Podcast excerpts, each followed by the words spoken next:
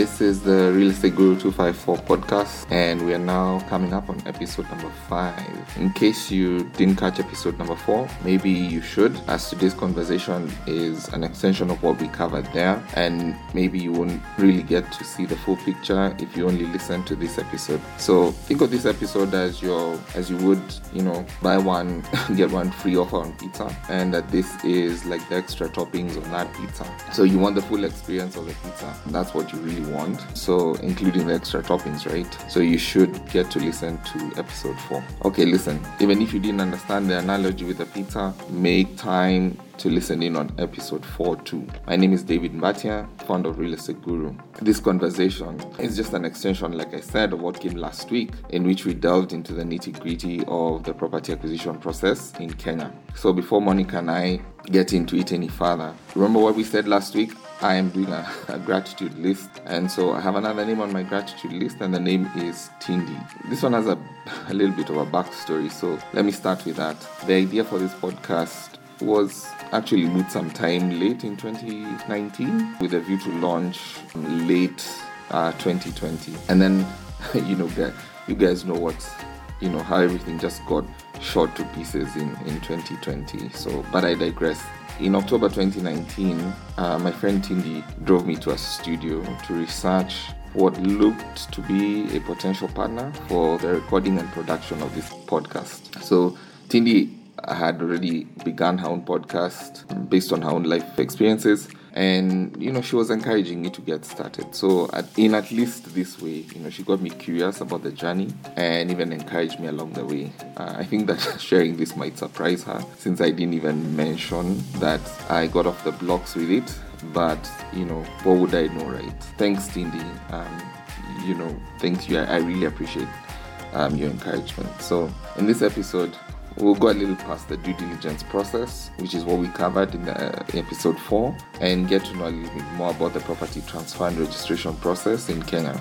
We're going to cover conversation around consents, documentation, these are called completion documents, and generally just beginning to understand how the process uh, works. Again, you know, I hope that you guys will pick up something new and beneficial about real estate in Kenya. Joined by Monica Mwangi, and we will just pick up the conversation from where we left off. Uh, yeah. I imagine that I'm knowledgeable, but um, it's always good when you're learning something it is new. True. Yeah. So, have we completed due diligence at this point? We have. I think we have, we have. Unless you have any other questions. Yeah, and at this point, then the parties can then agreement of. Yes. No, that is not the this the next step after due diligence. Okay.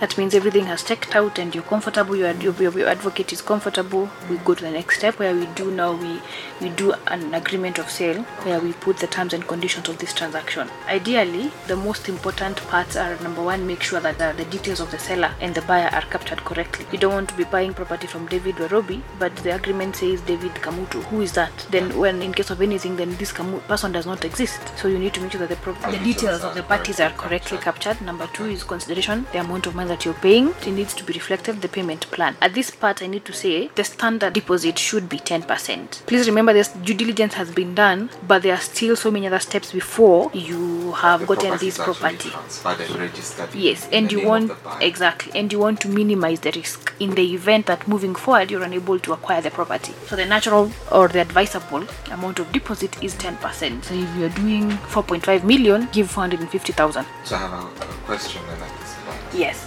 Let's assume we've cleared all these hurdles, we've gone through the due diligence, the deposit has been paid, but party B, who was the buyer, reneges on the transaction. In other words, they go into default, they fail to meet the terms and obligations that they had accepted under the agreement of sale. What technically happens? So now that will be covered in the terms of the agreement. We were talking about now the part of payment. The other part goes to completion dates. Completion and the completion date. Like I said, ideally the natural term, the natural period is 90 days. After ni- within 90 days means payment should have been completed and uh, the buyer should have gotten their title. So obviously the agreement includes now what you're asking something called the termination clauses. The termination clauses. So this means in the event either of the party is unable to fulfill fulfill its obligations as outlined in the agreement, the executed agreement, what happens? So I will go. I'm going to say this. I'm going to talk about the standard practices or the standard, you know, provisions. Ideally, in the event a buyer, like you're asking, is unable to fulfill its obligations, which basically are the payment obligation within the given period of time, what happens? Remember, you would have paid a deposit of 10%, right? We give an example of 4.5 million, so you have paid 450,000. So you're unable to complete the transaction, or for whatever reasons, you want to repudiate this contract, to nullify this contract, you don't want to proceed. What happens? You are going to forfeit 10% of the money that you've already paid because That's the standard practice. yes the standard practice is going to forfeit 10% of the money that you've already paid to the Yeah, naturally also because there's the passage of time exactly and that other party has been waiting Yes. for the funds. yes They've given them 90 days. Exactly. Transaction has not uh, matured. yes So naturally, then they would have the right to ask because they had stopped any process of trying to sell the, the property yes Yeah. so we call it reasonable pre-estimate of the loss suffered by the seller you would know be the yes. equivalent to the 10%. Exactly. Now, there's one thing we need to note. Now, this depends on how the agreement is drafted. After forfeiting the 10%, then what raises the question is does the buyer immediately refund you, you know, the balance now after removing the 10%? So it depends, like I said, on the provision of the contract. There's instances where the contract says immediately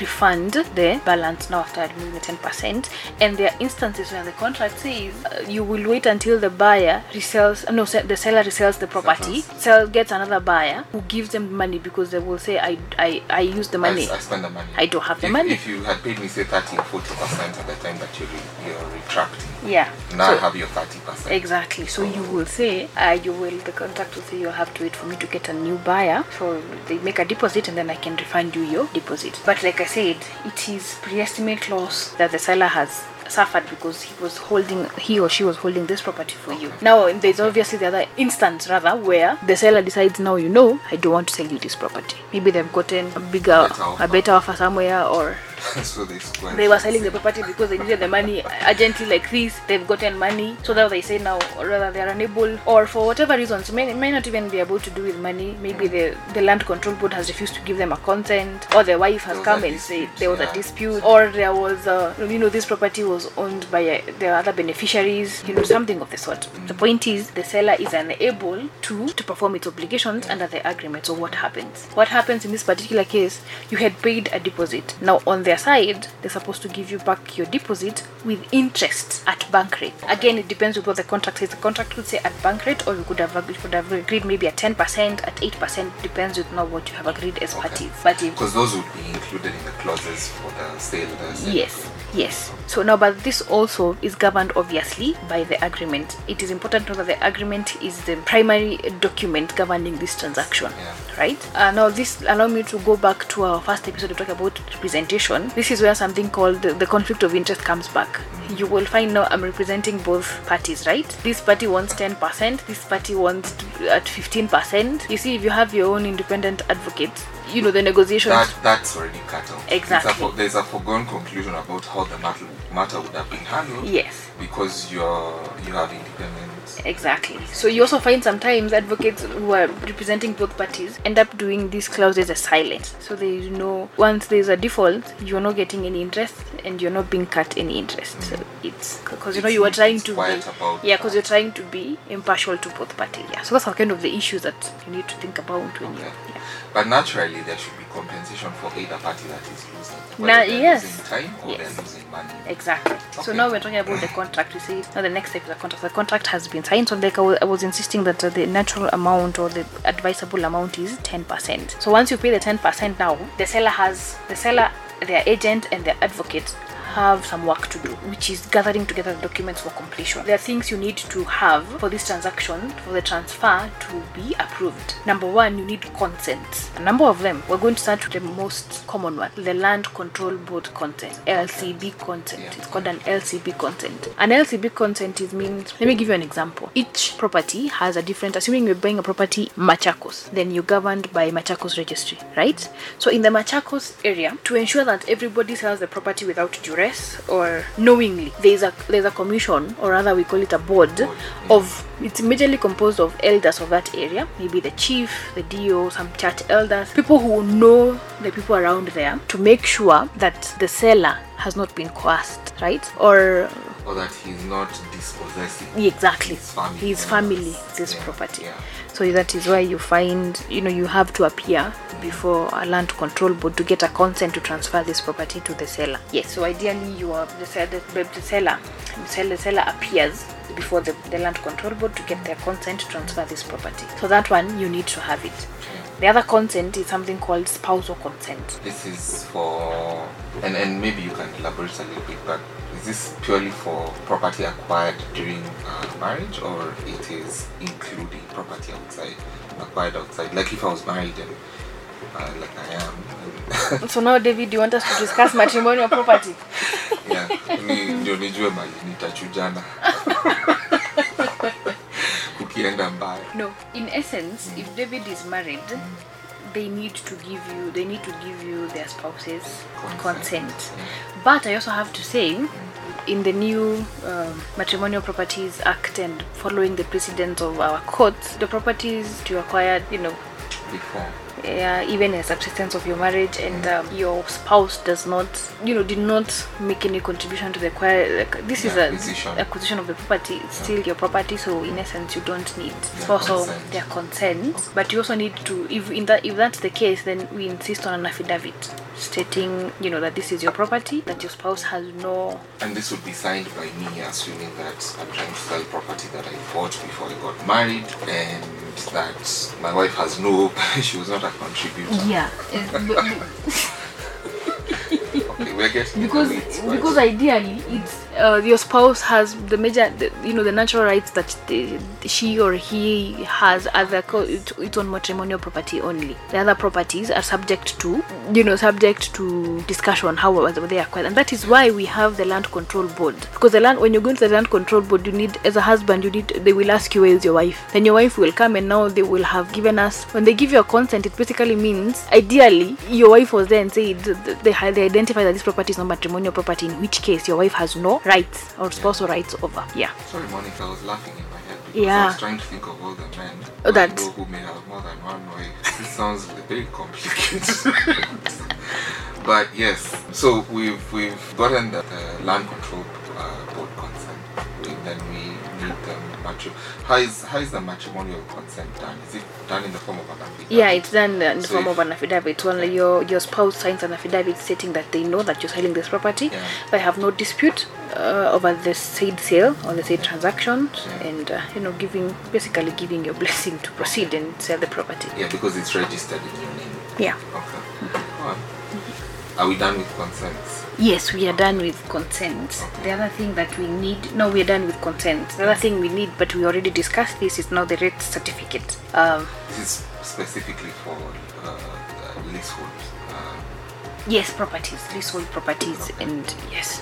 Then the other thing that we need, no, we're talking about now. These these documents are called completion. Yes, I forgot to state that these documents are called completion documents. There's something I had mentioned called capital gains tax. Capital gains tax acknowledgement slip. So this one, um, the government imposed this tax on the seller, sellers of property. Uh, it's tax you pay on the profit you made from selling this property. So it means basically that it's the difference, right? It's a five. It's it's it's five percent of the difference. Okay, let me try explain this a better way. Assuming you bought this property three years ago or five years ago. Okay, before I go there, let me say it starts from two two years. A property you bought over and above two years, and then it's a property over and above three million transaction, three million Kenya shillings. Yes. So assuming you bought this property five years ago, you bought it at uh, a, I'm a also million. aware that if there is a property you are residing in and that you've resided in it, I think for a certain duration of time, Yeah. then you also don't pay Yeah, there, there are exemptions. the exemption. Yeah, that one, like uh, that one, and and the property, like for a property where you're you're inheriting property, you're not supposed to pay capital gains tax. You understand? Yes. Yeah, those kind of things. Or maybe you're transferring to your wife. Those ones no. So um, I was trying to give an example. You bought property at one million five years ago. Yeah. So you're selling it today at ten million. So it's five percent of the nine million, which is now the gains tax. Can I ask a question. Yes. Is that tax calculated Mm-hmm. on is that tax calculated on the government valuation of the property or is it calculated on the basis of what you actually pay? And I ask this question because you know the, the market has been very quiet, especially over the last two years because of COVID and the, the economic situation that, that we are seeing in Kenya, but I believe globally as well. And so you'll actually find that there are properties today that are being sold well outside even the government valuations. I recently sold a property, 4.8 million, which had a valuation of 6 million shillings. So I'm curious to know on what basis is that calculation done? Is it done on what you actually paid or is it actually done on, on valuation? What you actually paid because it is income on your side. You cannot pay tax on Theoretically. or uh, theoretically on something that you don't have. It's Yeah. it's it's tax on what you have been paid, and also it's self-assessment. So it's also what you. That makes it very interesting because we live in Kenya. And self-assessment, you know what that means. I'm pretty sure there's a lot of the because you're the one who logs in and identify and, and, and, and discloses and, and so the only person actually who holds you who holds you accountable is the buyer because they have to present this capital gains tax on their side when you're doing they're doing the transfer. I see. So then there's a history to show how much it was actually acquired at. exactly. Because they will have paid taxation uh, at that time. Yeah. Oh, before we, when we're talking about consent, then I'm sure that people who are going to ask, what about me and I'm not married? You will do an affidavit of marital status, an affidavit saying, I am not married, so I do not have to give you spousal consent. So leave me alone. And this is because we also have common law marriages. Exactly, but Yeah. yeah, but I am avoiding. I am avoiding these conversations about marriages. You're thinking very hard. I, I am avoiding these conversations about marriages, but let me just say this: marriage in Kenya, in essence, whether it's common law marriage, it's Christian marriage, it's customary, it's marriage. All right, whether you have a marriage certificate or not, it is marriage. Okay, so you need spousal consent because you see, people there are people who have been living together for ten years, but they don't have uh, what is called kids or the certificate of marriage. Will So you then will you then disclosing- say that they are not? Yeah. Yeah, so when that is closing, for example, that they are not married, it's very abstract.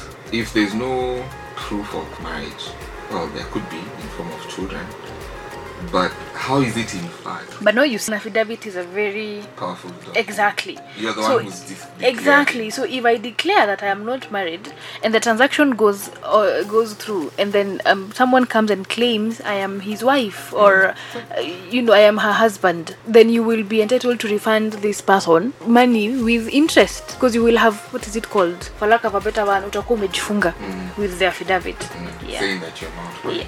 Yes. And there's someone who can claim the right to be their, your spouse. Exactly. Okay. Yes.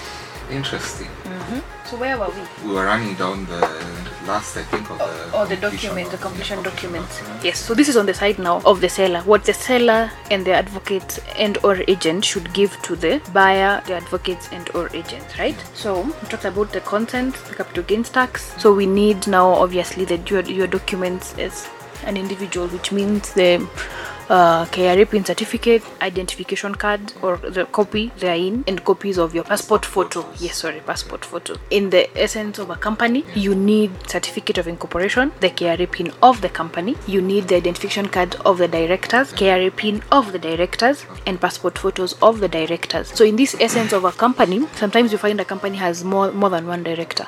So you can find a company that has two or ten directors. So if all the directors are not signing the document, maybe only one director has been appointed to sign the, the, the documents on behalf of the company, you need something called a resolution. Resolution signed by all the other directors. directors, identifying this person as a person with the mandate to sign on behalf of the company in respect to this particular transaction, Transaction. in respect to the property you're acquiring. Yes, you need that. Yeah, yep. So if they're not all signing, then we need that. This we need resolution. resolution Yes, signed yes. by all the directors. all the directors and sealed sealed by the company seal yes okay so now let us just list them down so that we can have you know Yeah, a clear, list a yes. clear whatever so number one oh before we start listing them down there's something i've not mentioned obviously one of the completion document is going to be the transfer document. The document that the form the prescribed form that is prescribed by the law to do the transfer. And so this is what is submitted at the lands register. exactly. So that's document has to attach all these documents it needs to be in triplicate which means all the other documents need to be in triplicate because each form needs to have its accompaniment Yes. Yes? Alright. So, another thing, all these documents, the KRA PIN, the certificate of incorporation, needs to be certified by an advocate because these documents you are giving are copies. So, you need to take to and to your advocate the original one so they can verify against the copies and certify that this copy is a certified copy of the original, right? So, the documents need to be certified, right? So, obviously, the original certificate of title, whether it Yeah, because now that's going to be changing hands from. Exactly. Yes. So when you have this document, all these documents are the ones you can you send to the buyer's advocate. So let's list them down. Number one, the original certificate of title in respect of this property. Number two, tra- the transfer document duly signed by the seller and executed by the advocate in triplicate. Number three, we need to have the land control board consent to transfer the original of it. Right. Number three, or is it number four? Number four, we need the uh, in in uh, in respect of certi- in certificate of leases of property of leaseholds, we need the rates clearance certificate, the rates clearance certificate of that year. Up to date. Yes, good, up to date. Number three, we need three. Okay, sorry. Thank you, David. Number five, we need colored passports photos of all of the sellers. Uh, there are two, whatever the sellers. Whether they were holding jointly and Or- severally or they were yes. holding it as a company. Yes. Yeah. So three colored passport photo. Photos. Yes. Number six, right? I think I got this correctly. Yes. We need um, certified copy of the vendor's identification card, and by the vendor we mean the seller. Then number seven, we need certified copies of the vendor's KRA PIN certificates. Yes. Number eight, we need the affidavit of marital status, or in in in In lieu of.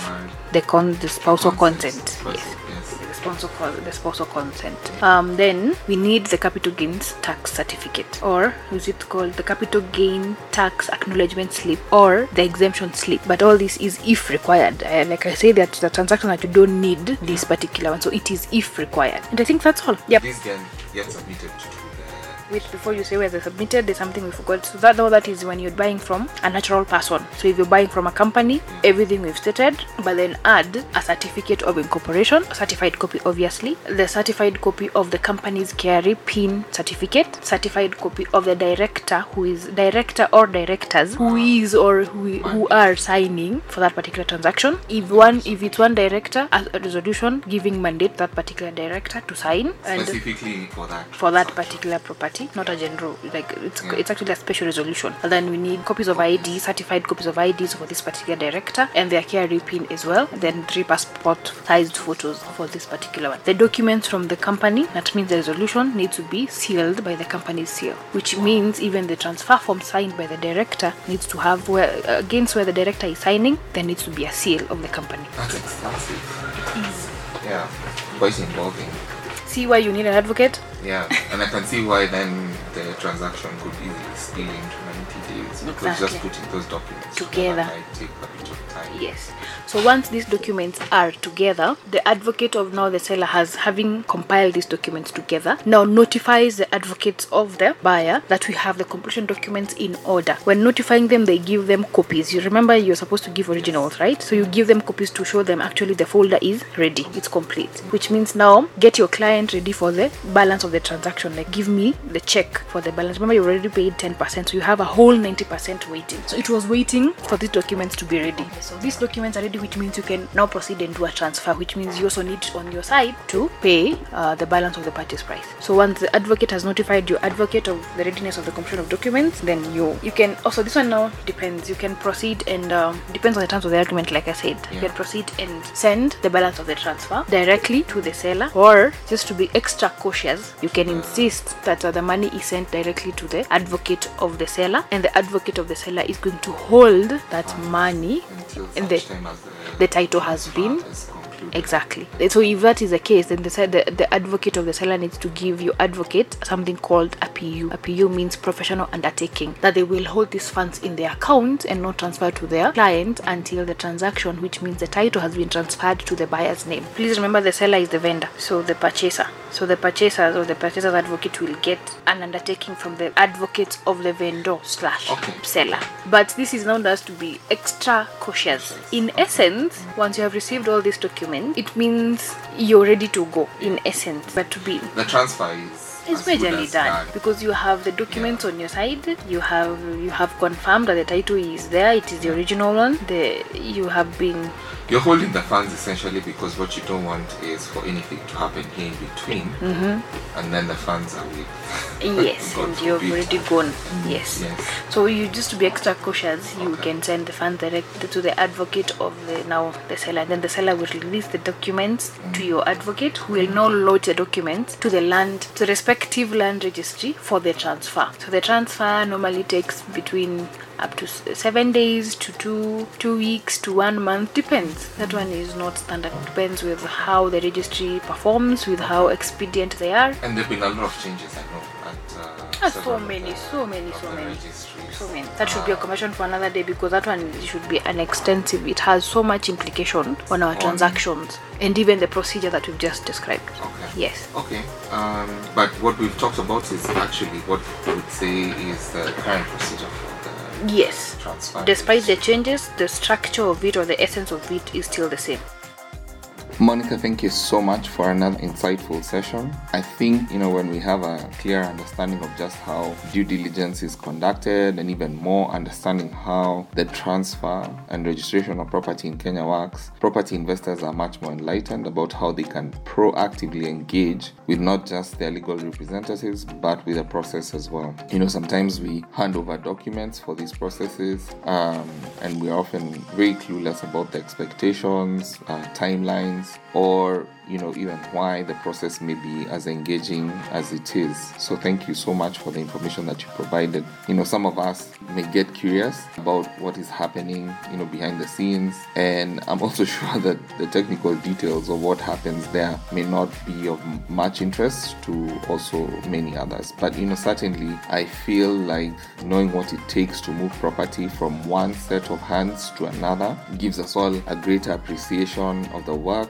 that those in your fraternity monica do. Yeah so i also feel that it compels us you know to have a, a deeper appreciation of how we handle our property. I mean this information is supposed to be empowering in that in that sense. You know for someone keen to understand some of these things. I think these past two episodes have been you know quite informative. I feel like when people are better informed they're able to make more solid decisions and overall you know achieve better results. Again monica thank you a whole lot you know for making time to engage with us and just share your deepest insights with us. Someone somewhere will come across this and appreciate it as much as we have. So we'll be doing some follow-up episodes to this legal series where we shall discuss in greater detail some of the variations to this process specifically property that is being transferred that is already under encumbrance you know an inherited property that is either being sold or transferred. So monica can't say this again. Overstate it too much. Thank you. We really appreciate you Good people, that concludes this episode of the podcast. We hope you learned something new. Send us any questions, comments, and feedback you may have, including any topics of interest you may want to have featured here. Of course, you know, we'd be glad if you share this podcast with your friends, rate it, and leave us a review wherever you come across it, and subscribe to get notified of upcoming episodes. This goes a long way to support our work. Connect with us on our social media handles included in the description of this podcast. Do you have a story in the real estate space in Kenya that can inspire, inform, and educate? To feature as a guest, please fill out our podcast guest form and tell us a little bit about yourself and the topics you would like to discuss. We would love to hear from you, so you just send us an email, you know, send us a WhatsApp message, and we shall pick up the conversation with you. Lastly, you can support this production financially by contacting our marketing team to advertise on the podcast or through your generous giving by using the links in the description of this podcast. Thank you so much for your love and support. We totally, totally appreciate it. And catch you on the next episode. Bye.